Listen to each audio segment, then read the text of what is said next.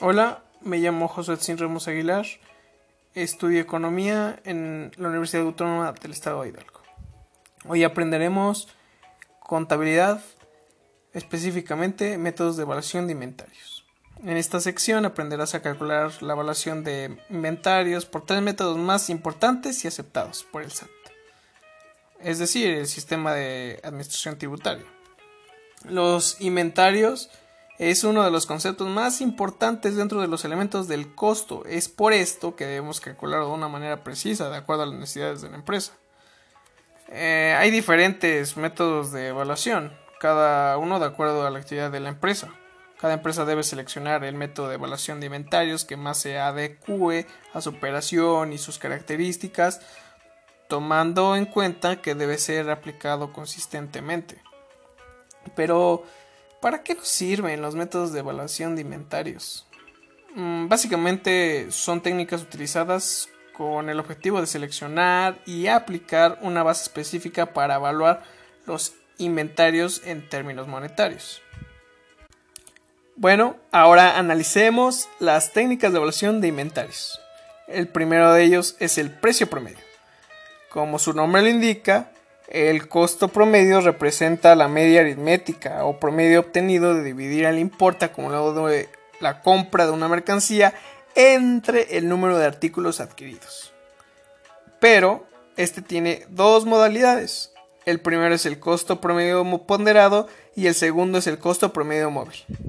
El primero es usado cuando el inventario es de una base periódica, por ejemplo, cada mes. El inventario inicial y las compras netas se suman a unidades e importes y se dividen, obteniéndose un costo promedio ponderado que sirve para evaluar las unidades vendidas. El segundo es el promedio móvil. Este se emplea cuando las existencias y el costo de venta se evalúan permanentemente al estar los costos promedios al día a través del sistema de inventarios perpetuos. Bueno, la segunda de ellas es las últimas entradas y primeras salidas. Esta técnica se obtiene tomando en cuenta el precio de las últimas unidades que entraron al almacén hasta agotar las existencias. Cabe aclarar que solo vamos a tomar el último precio en el cual entraron las unidades, no al movimiento físico, porque las unidades tendrían inconvenientes. Bueno, en época de alza de precios pueden disminuirse las utilidades por el incremento en los precios y por la baja en volumen de unidades de venta, debido a que el costo de venta será más alto para corresponder a existencias con precios unitario actual. Este sistema es usado frecuentemente para disminuir la utilidad fiscal sujeta al pago de impuestos.